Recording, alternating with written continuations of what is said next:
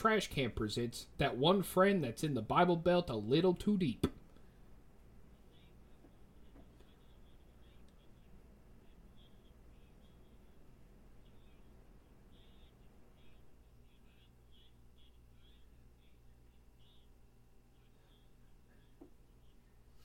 You know, it's good to see you too, Tom. You know, how you're doing well, I see.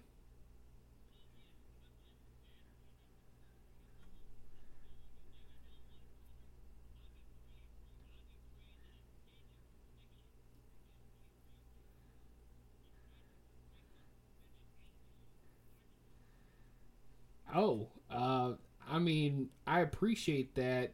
I've only been going here like a couple weeks. It's kind of interesting, but I do appreciate it. It's just, you know, I don't really know you like that, but you know, it's okay. It's all right. So, yeah. What do you like to do on the weekends?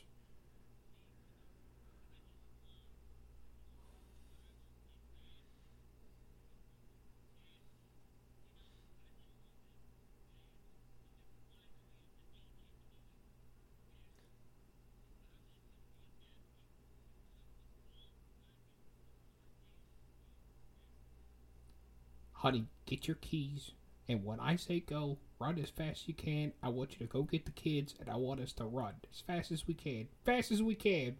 Go! Hi, I'm Micah, and this is the Donut Box Podcast. Man, have you ever been in one of those situations where you actually do want to just grab the keys and run away from somebody? I mean...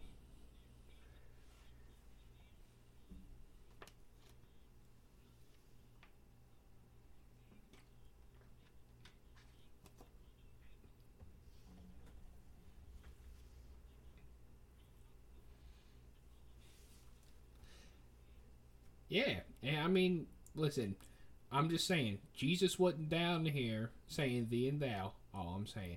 Anyways, welcome to the show. We appreciate you for listening. Man, we got folks from all over the place. Trash Can International, if you want to call it that, or Donut Box International. Man, where do we got some of these fans from?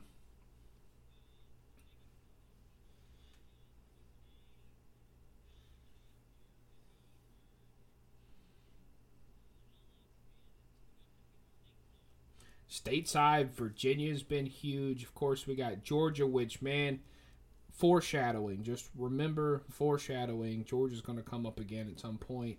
And then we got Florida.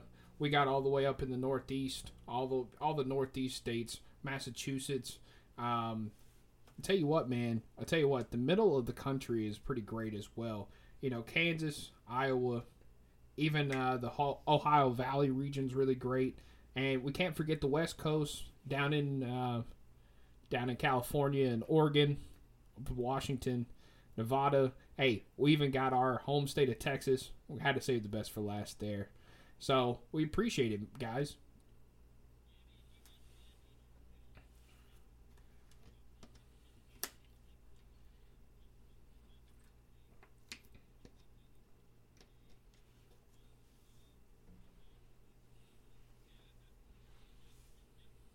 Yeah, it's going to be great. And so, man, it's hard to believe we're already at September of this year. And this year's...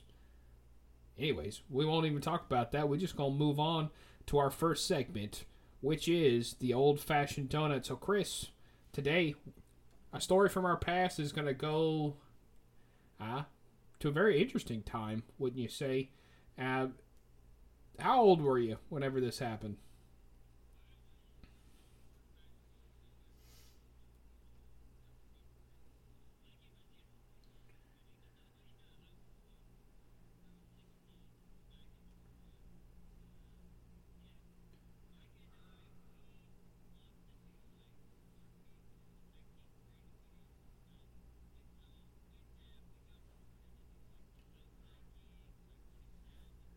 Now, when Chris says recruited, it's more like, hey, guys, we're going to go do this.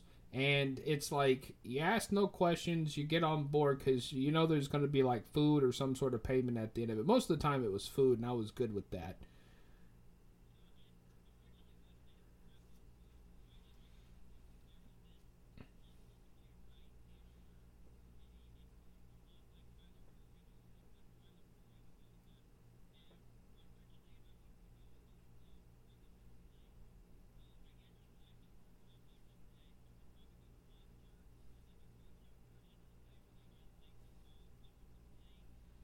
Think about like a live soundtrack.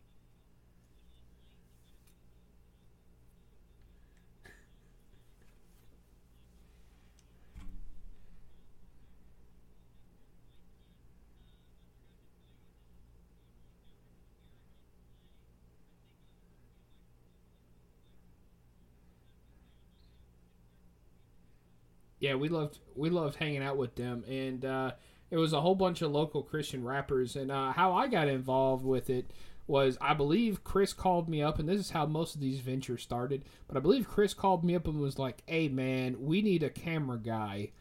Okay, cool. When and where? And you know, at the time, I believe you had the car. No, you didn't have your car yet, because I remember your mom took us there and back. Because only reason I remember that is because that cop followed her for a while. If you remember. It was a sketchy cop. Wait, I digress.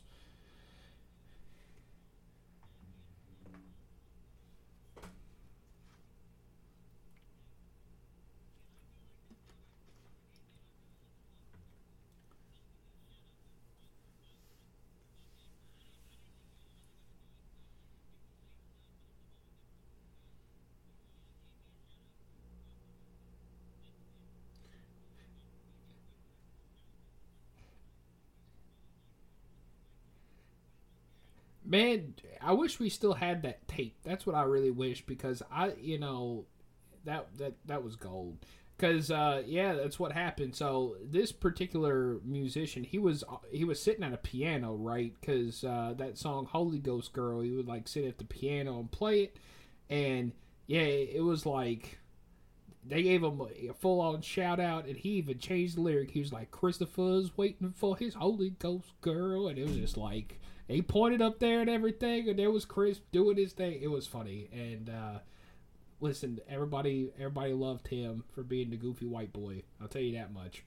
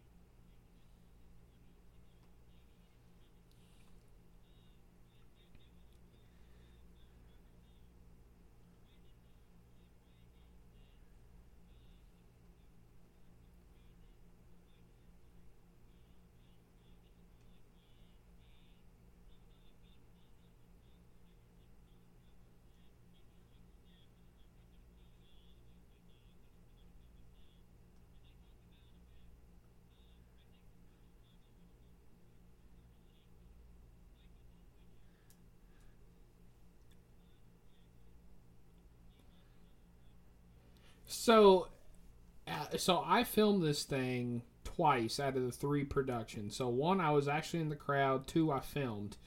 One, so the one that I was in the crowd, I'll just start there. When you had the whole scene with the gun and everything, everybody in the front row started, or the first two rows started laughing at you. But the other hard part was, and what we're not saying too, is the facilities weren't exactly great. Everybody was mic'd up, but for whatever reasons, the speakers, I guess it was the speakers or the connections to the speakers, were not very good. So nobody could hear really well. So unless you were on the first couple, 3-4 rows, like the sound quality just wasn't very good. And so you'd pick up bits and pieces. And so, but I, you know, he pulls out this gun and, you know, he's supposed to be having this real dramatic scene.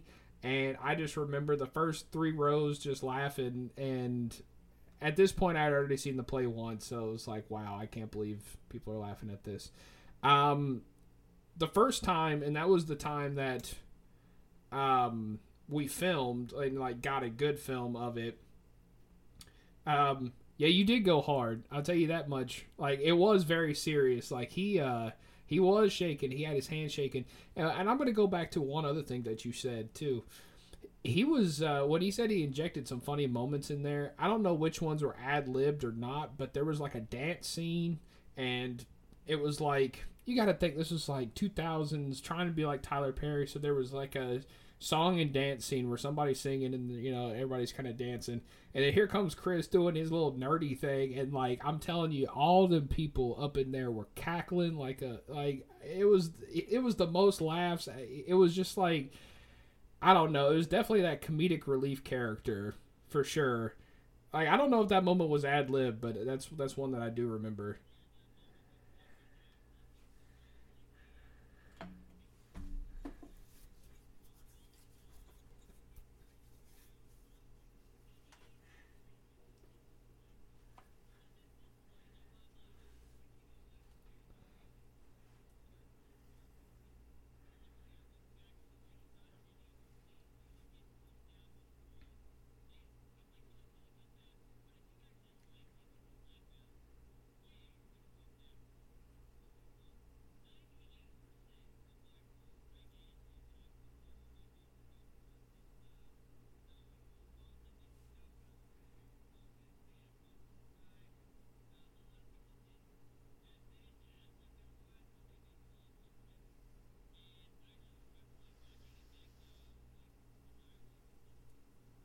Well, and to finalize what I saw on my end, the third time, we couldn't even keep the third taping.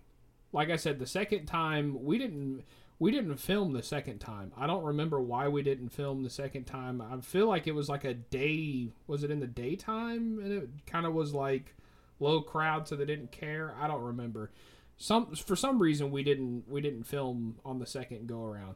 But the third time, we tried to get a filming as like a backup, but we just had to throw the thing out because the sound quality was so terrible.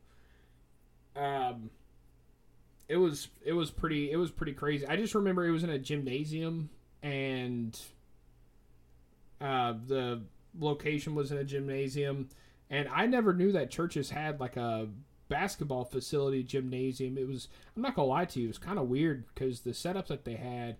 I just remember there was kind of like this stage with like a chair where it was sitting, and you could tell that's where like the pastor sat and like watched the basketball team, and it was kind of like a throne looking thing. It was interesting. You remember that?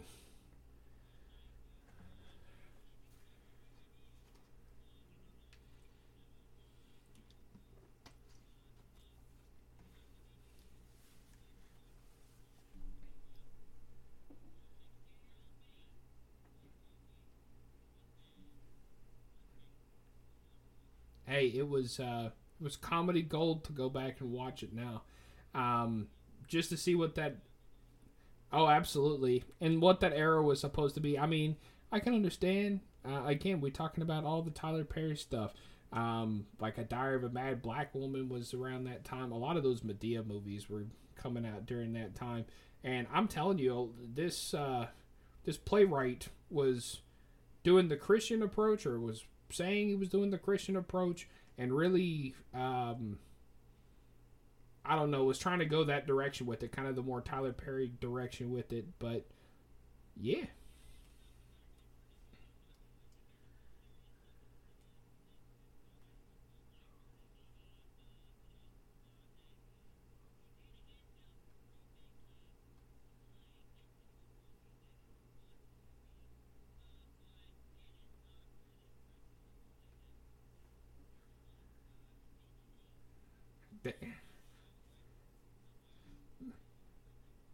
PG-13 to R-rated stuff, huh?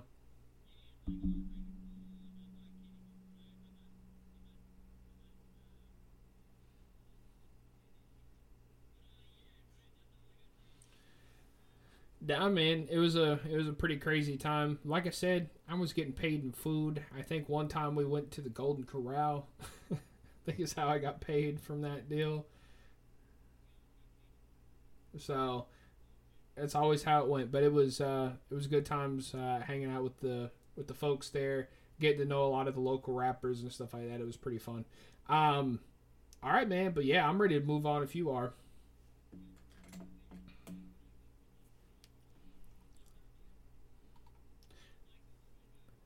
Okay, so we're actually going to do something a little different than the jail report. This is going to be the stories of crazy prison escapes. Kind of. And yeah, I'm going to stay away from the big, well-known ones like Alcatraz and stuff like that. Or even El Chapo, stuff like that. So there was a man, this very first one here, there was a man named Leonard Moss. Have you heard of him? So he was 16 years old, and it was 1968, and he was in Pittsburgh, and he joined riots in the wake of Martin Luther King's assassination. So he was in the streets. He threw a Molotov cocktail, which, you know what a Molotov cocktail is? Yeah, for those of you who don't know, well, I'm not going to explain how it's done, but pretty much you throw it and kaboom, catches things on fire. So he threw a Molotov cocktail at a home and killed this lady who died of pneumonia because of her burns, which I didn't know was a thing. But apparently she died from pneumonia caused by her burns a few months later. So this guy was charged with first degree murder. So he goes to prison. So what ends up happening? He decided to take matters in his own hands, and literally there was this whole court battle back and forth because it was her injuries, not exactly him. It went all the way up to the Supreme Court. They denied it, so pretty much he's stuck, right? And so what ended up happening and how he escaped was really simple. He got a permit to attend his grandmother's funeral, and he vanished.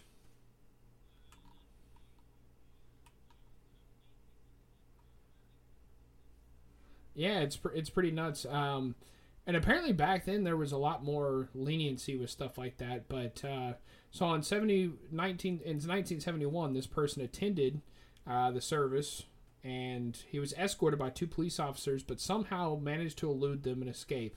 And so they, filed a warrant and everything like that. So the FBI had been looking for him for years, 5 decades to be exact. And they just found him in 2020, actually. So the FBI had been aware that this guy was probably living under a few different aliases, things like that. But they found out that he was going under the name of Paul Dixon, and he was working in Michigan as a pharmacist. And he was actually arrested in Michigan for stealing 80 hydrocodone pills. And when they matched his fingerprints, they realized he was the same person. And so he was arrested and booked once again. But that was in 2020, so, more... doesn't say. But he has to be pretty old. I mean, he has to be a lot ways away because, let's see, when he... So he was 16 in 68. So 1952 is when he was born. So 1952 to 2020.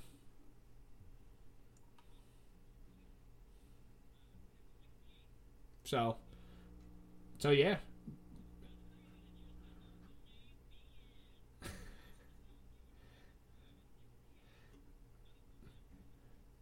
I'm just like, dang, he worked his way up to being a pharmacist. Dang. All right. Next one. This person is still at large. So there was a guy named Lester Eubanks, and he used his furlough to vanish, except, this guy's crimes were very, very, very different as far as really violent murders. primarily to white females. And so basically, but they were mostly random killings. Like there wasn't any rhyme or reason to it. So pretty much what happened was this guy gets convicted of first degree murder. And so he spends 7 years in prison. And apparently at the time in Ohio, they would grant prisoners holiday season furlough to shop for loved ones, which I've never heard of that. Have you? For murderers. For murderers, man. That's crazy. So what ended up happening is he goes to shop at Ohio's shopping center, Great Southern Shopping Center. I'm assuming it's a mall. In 1973, and then he disappeared into the night. And so... No. No, what's that?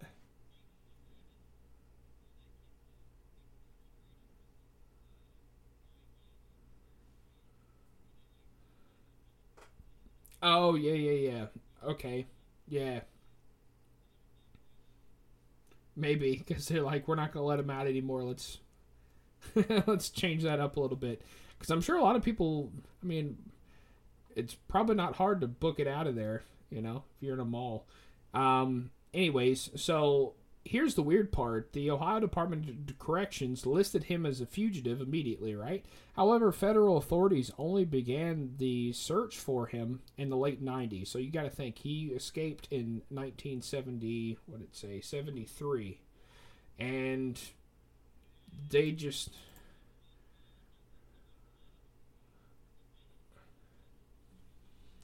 Something's up with that, right?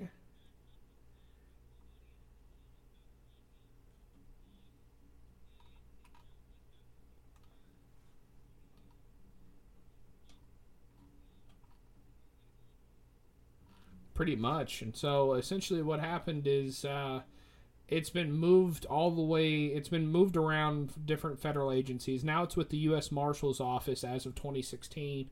And the latest that they think is that he's going by the alias of Victor Young somewhere in the Los Angeles area. But he's had many jobs in his past, like hospital janitor, waterbed factory employee, all sorts of stuff. So... yeah, he's managed to stay away from police since 1973, and they think he's still out there somewhere, hiding in plain sight. You would think in the digital age and everything else, it would be, you know, it's probably really easy to get caught, but it's crazy that some people aren't. All right, so the next one. This one is a little interesting. So there's a guy named Richard Lee McNair, and he was not your traditional prison escape artist. He had these really unorthodox methods to try to get himself out of jail. And pretty much what happened, he was raised by a police officer as a child, and so he knew a lot of the ins and outs when it comes to, you know, what goes on police-wise, jail-wise. So... he tried to use this savvy to gain entry to the storage facility in North Dakota, and two guys startled him, and basically he shot them, and they both died.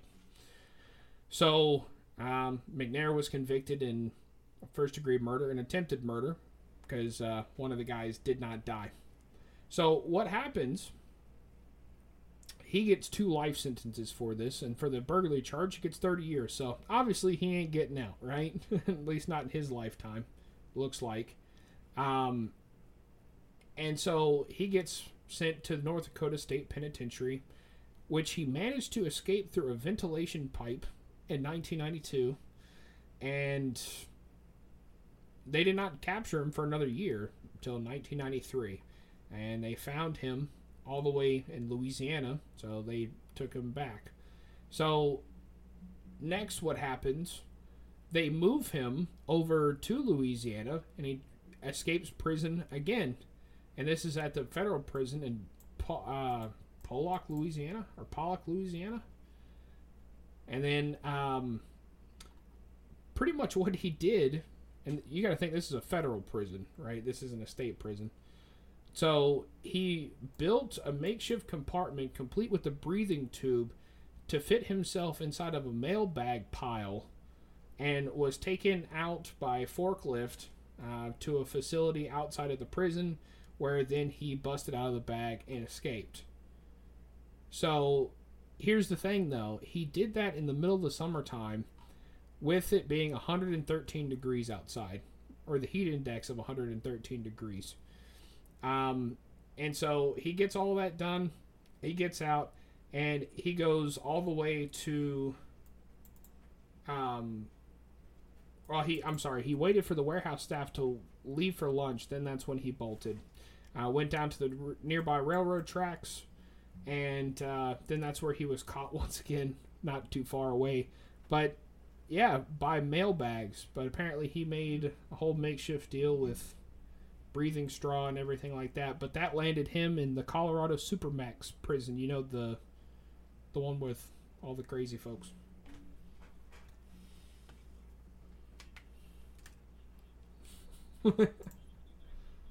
Yes, he did. About John McCain. Yes, he did.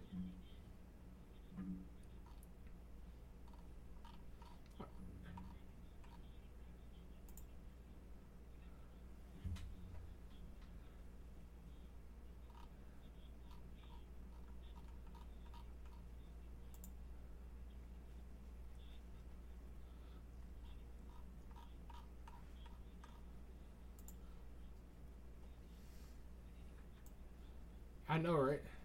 All I'm saying is, it's, you know, you can't lock somebody up and say you have no chance of getting out of here. And some people are just like, bet me. We'll see what happens. All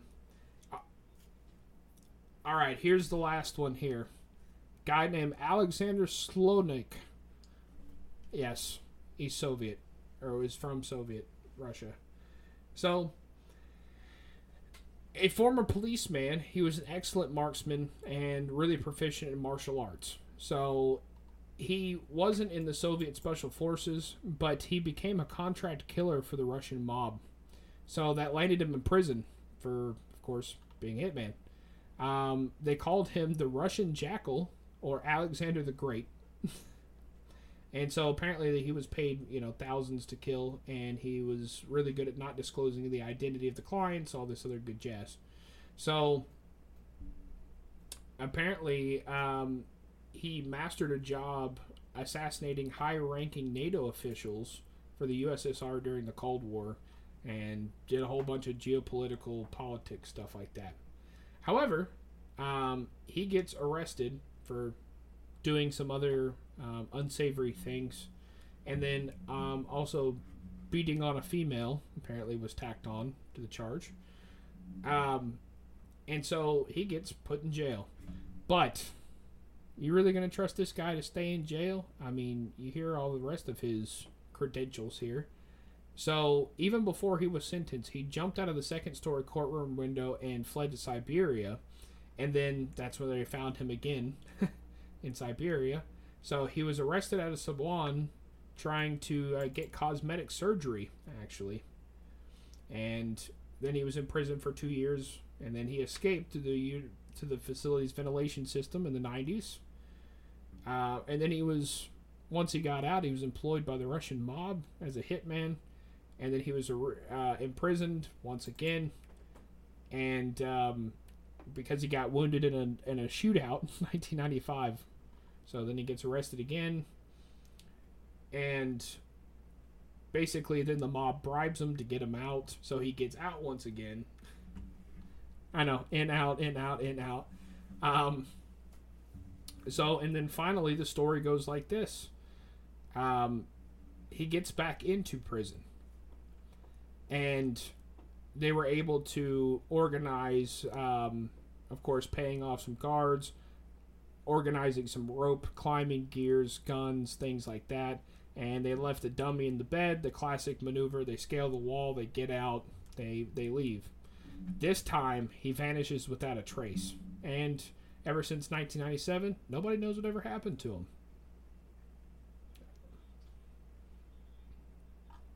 He's like, He's like, I'm not going to jail. Y'all ain't gonna keep me here.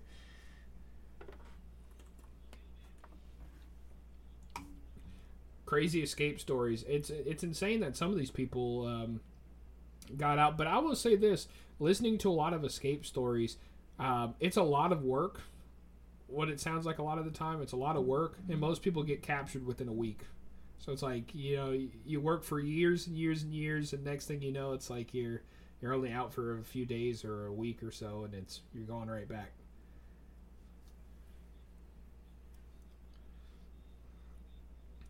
So, we always like to do quizzes, and of course, I'm not going to run perfection here. This one's an interesting one, though. And remember how I said foreshadowing about Georgia? Shout out to our listeners in Georgia. Christopher was... No. It's different. So, it is testing some knowledge about Georgia, but not in the way that you're thinking. This is a this or that quiz. So, there's only two options. And the this or the that is it Georgia the country or Georgia the state that I'm talking about? So, for those of you who don't know, there's a very small country in Europe called Georgia. And then there's also the state in the United States called Georgia. So, are you ready? And Chris happens to be from the state. So, he knows a lot of the history. But there are some easy ones in here. And then there's some that are like, ooh, we'll see if Chris knows. All right. So, number one is pretty easy. Atlanta is the capital city. Is it the country of Georgia or the state of Georgia? Yeah, you're right. Okay, the next one. This place has hosted the Olympics. Is it the country of Georgia or the state of Georgia? Yes, it is. All right. Most of the populations are Christians in Orthodox fashion. That...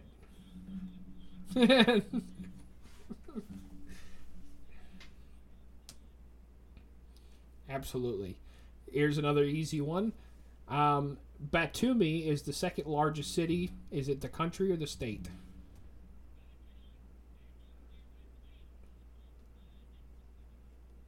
Which hopefully all of our Georgia folks are good because they, had been hit by that tropical storm hurricane. So hopefully y'all are doing good down. All right, so the next one. This one's going to be one that you're like, ooh, I don't know. This place has a GDP per capita over 70,000. Is it the state or the country?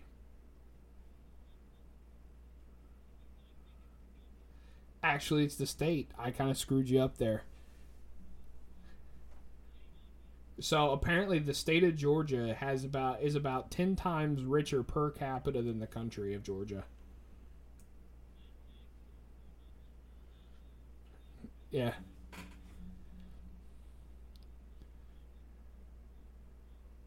This place is the birthplace of one of history's greatest tyrants. Yes. Yep. And bonus points, you don't have to know this, but do you know who was born in the country of Georgia who was a tyrant?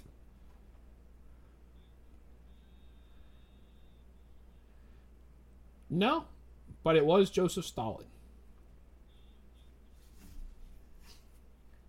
Yeah, so apparently Stalin was born in the country of Georgia. No, it wasn't Jimmy Carter.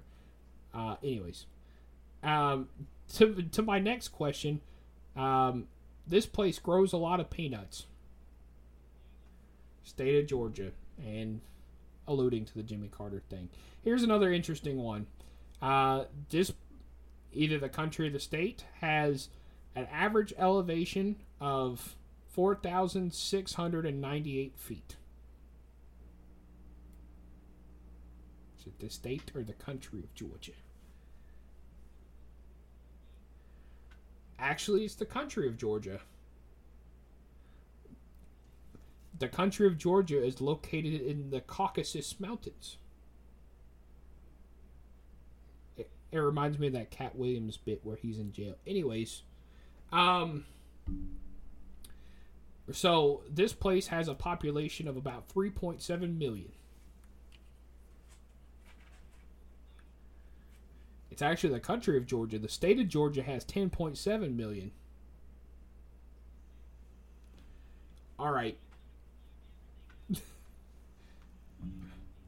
Well, maybe it was bad for me to ask this question, but I thought, or this quiz, but I thought it was kind of cool that it was like Georgia or Georgia. Like, which one was it?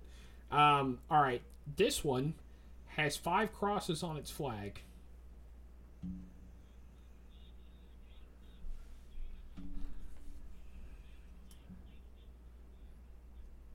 Yeah, you're right on that one. All right. This place was named after a king.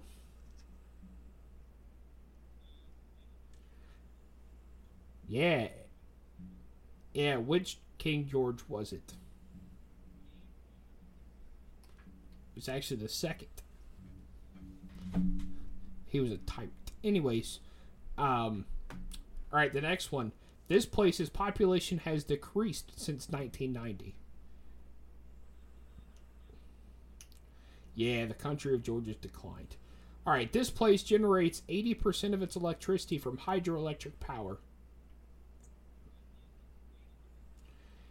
And it's the country of Georgia. Man, you got to think. SRS and all that. Well, wasn't that on South Carolina side, actually? But it powered, I know it powered Augusta, for sure. But I thought that was nuclear power. That wasn't hydropower. All right. On a map, this place has a greater width than height. Is it the country or the state?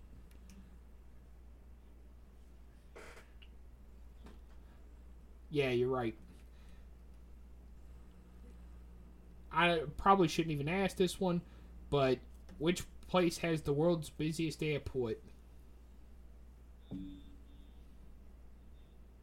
Yeah, with Atlanta. And then which place has is the birthplace of 2 Nobel Peace Prize winners? And do you know who the other one was? Yeah, old Jimbo. All right, couple more. This place was established in the year 1733. Yeah, and the last one was this country, or, well, never mind. All right, moving on. Yeah, I've already answered it for you. But the question was going to be, which place has a long tradition of wine growing? And, yeah, it ain't. Yeah. All right, so, yeah, you know the difference between the country and the state very well, even though you try to block those memories out. Sorry to bring those memories back to the forefront, but hey, that's what best friends do. What can I say? What are friends for besides bringing back repressed traumas and putting them in your face? All right.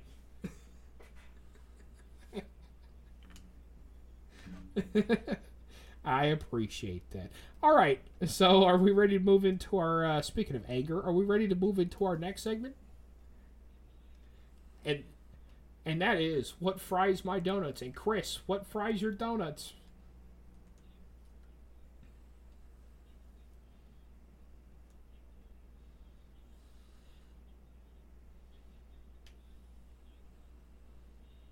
Oh, preach. Oh, yes, preach, sir. Yes, sir. Anyways.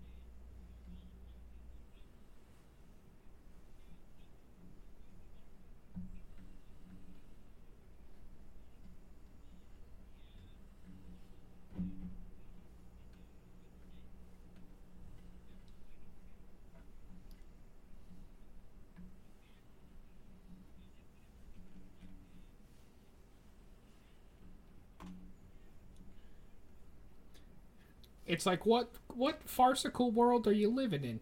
Now, I get what you're saying, especially about, you know, like the secrets of Playboy stuff. Come on.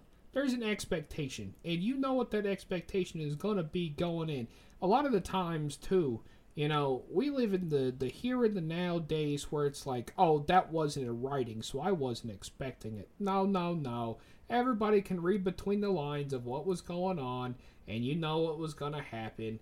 I mean, it's just, that is the way that it is. I don't know. And there's so many situations like that where people get so mad, and it's like, I don't understand what you thought you signed up for. You know, just because it wasn't in the brochure, yeah, they ain't going to directly advertise that, but that's what it is. You should know that.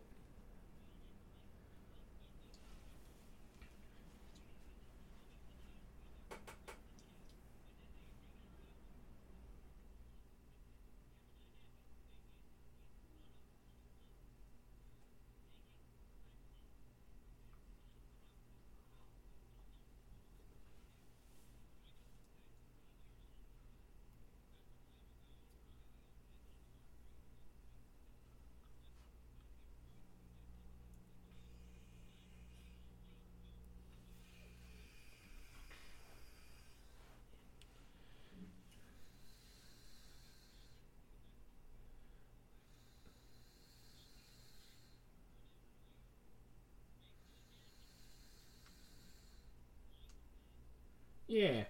Now, one more thing. You know, my thing is, there's a difference between life ain't fair and putting yourself in a stupid position to where, you know, you got messed up or, you know, something happened and it didn't turn out the way you thought it was supposed to in a negative way. You know, I mean, sometimes life ain't fair. You can do all the right things and it just doesn't happen for you, right? But you know, at the same time, there's a lot of actions you could take to try to minimize those things from happening. And I feel like a lot of people are real haphazard with stuff, man. You know, people don't think things through a lot. I think this is a big problem.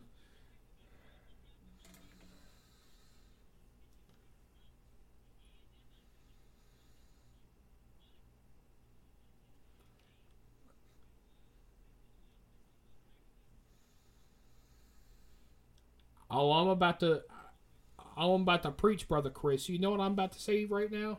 So, yeah, the devil's attacking. I've heard that all the time. But you know what else I've heard? I've heard Paul say, I die daily, right? I bury myself daily. And that's the thing, is you got to bury yourself daily. And so, and that's what he's talking about. And what I'm talking about in this particular term is, you know, you got to really, true human nature will screw you up, you know. A lot of times you can shoot yourself in the foot. It ain't really the devil, it's you being stupid. I mean, you can blame it on whatever you want, but there is a difference. You know, if you don't put yourself in check, you'll do stupid stuff. I mean, we're all bound to do stupid stuff because we make mistakes, but if you don't choose to learn from the previous mistakes and you just want to point a finger and be like, oh, it was the devil's fault. It was the devil's fault. It's like, nah, man, you were dumb and you were caught slipping.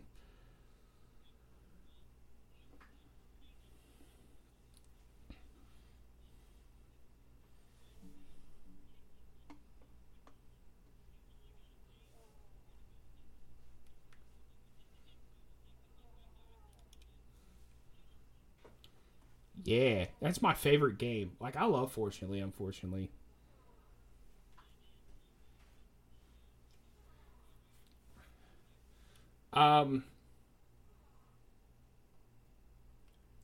Getting a new cable service.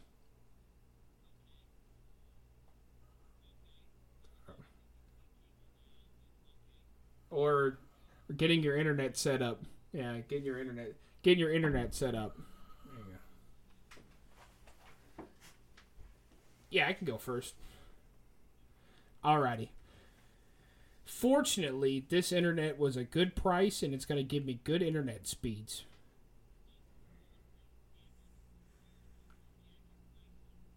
Fortunately, I just got a raise at work, so that price hike's not going to affect me very much.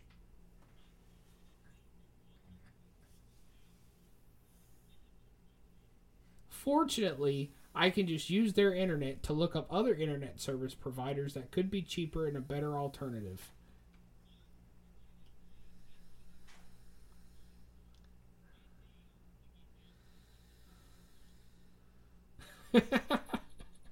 For those of you who don't know, Optimum's not a very good company. Anyways, fortunately, dang, you got me on that one. You got me on the Optimum stuff.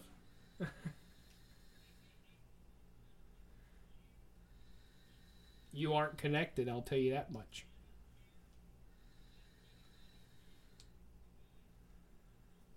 Yeah.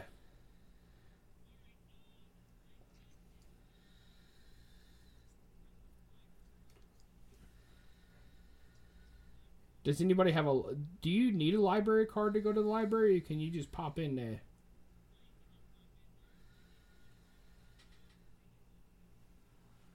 I got you. I'm sure there's a lot of people that's like, library card, what you talking about? Anyways, all right, I'm ready.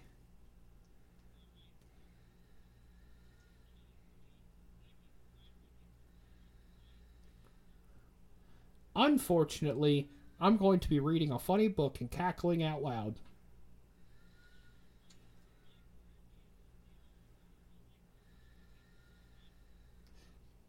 Unfortunately, I don't care, and I'll just keep coming back.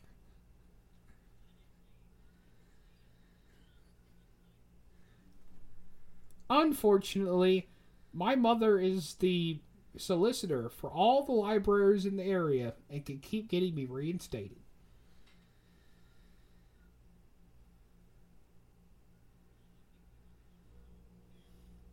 I said unfortunately.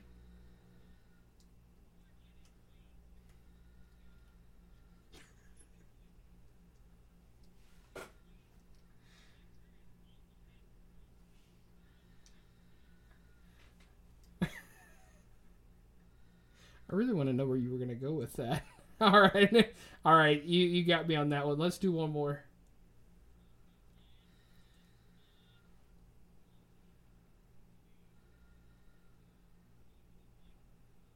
Okay, I'll start. Fortunately, I have a lot of qualifications, so this should be easy.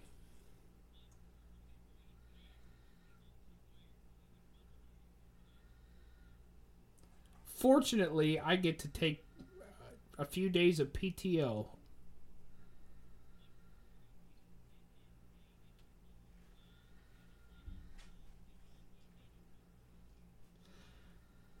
Fortunately, I can take the day off anytime I want because I know I'm going to lose my job anyway.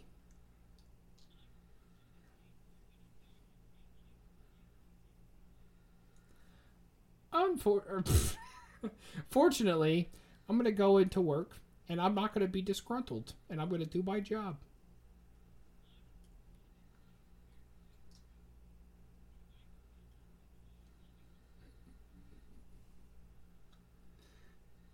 Fortunately, I have a good therapist that works through stuff with me.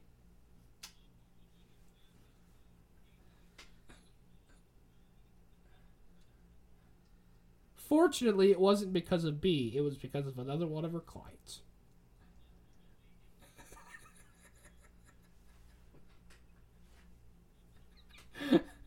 Fortunately, I don't tell myself that so I can sleep at night, and it works.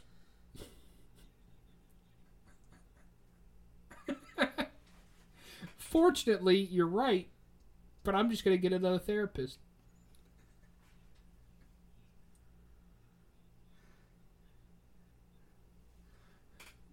Fortunately, back to my job stance, I may be getting a promotion thanks to the hard work I've been doing.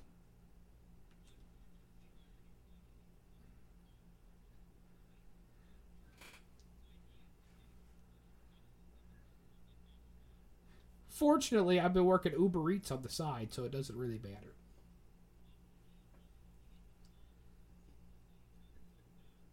matter. Fortunately... Dang, All right. You got me all three times on that.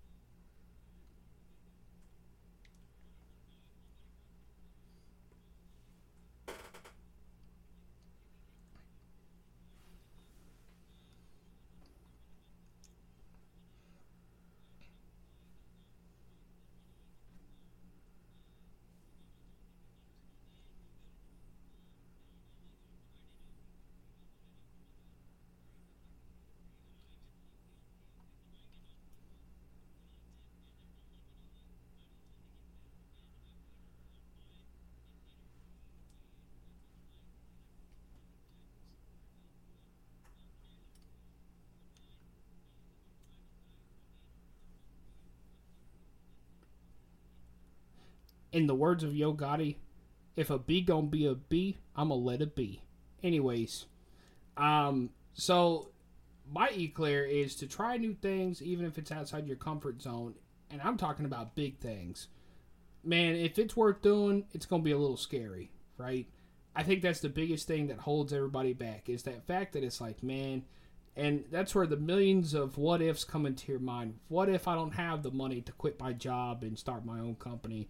You know, what if I don't have the right funds to go and, you know, do this or that? What if I'm not prepared for a new role or a new setting or a new city or, you know, stuff like that? Everybody says, what if, what if?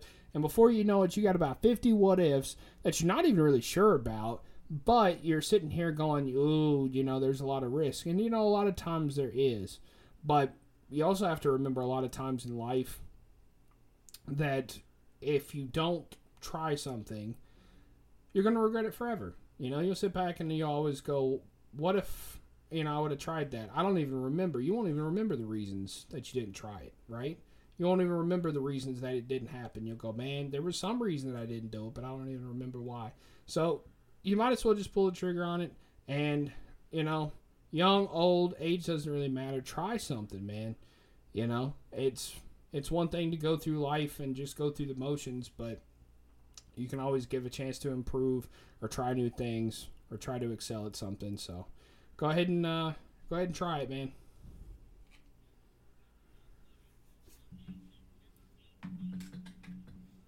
One eight.